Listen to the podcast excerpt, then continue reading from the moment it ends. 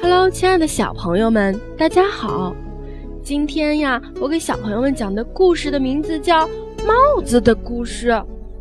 在一个大风天，森林里面着火了，火势好大好大，把半边天空都烧红了。森林里的小动物们都赶着去救火，它们拎水的拎水，提桶的提桶，喷的喷，浇的浇。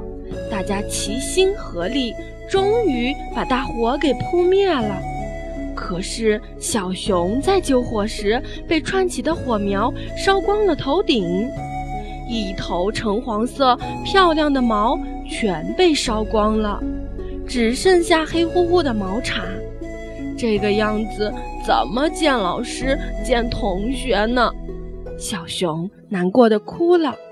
熊妈妈为他赶做了一顶帽子，并安慰他说：“好宝宝，戴上这顶帽子就不难看了。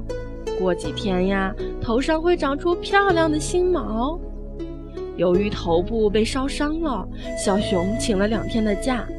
就在小熊返校上课的时候，他的班主任长颈鹿老师在班上郑重而亲切地宣布：“从明天起，所有的同学都要戴上自己喜欢的帽子来上学，样子越奇特越好。”第2天，小熊戴着帽子来上学。当走到教室门口时，他犹豫的迟迟没有进去。可是，当他把目光投向教室的时候，发现班里每位同学都戴着帽子，尤其是小猴子，戴了一顶半米长的尖帽子。可笑极了，小熊忍不住扑哧笑出了声来。日子一天天过去了，小熊的头上终于长出了新毛，它可以不用再戴帽子来掩盖光秃秃的脑袋了。奇怪的是，在它不戴帽子的那一天，班里所有的小朋友都不戴帽子了。那这个故事告诉我们什么道理呢？小朋友之间呀，要互相关心，互相帮助。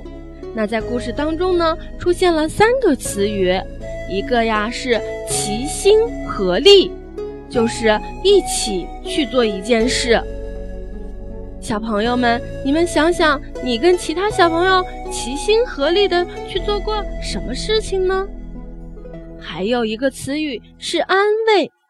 安慰呀，就是说出来的话呢，使别人心情能够很愉快。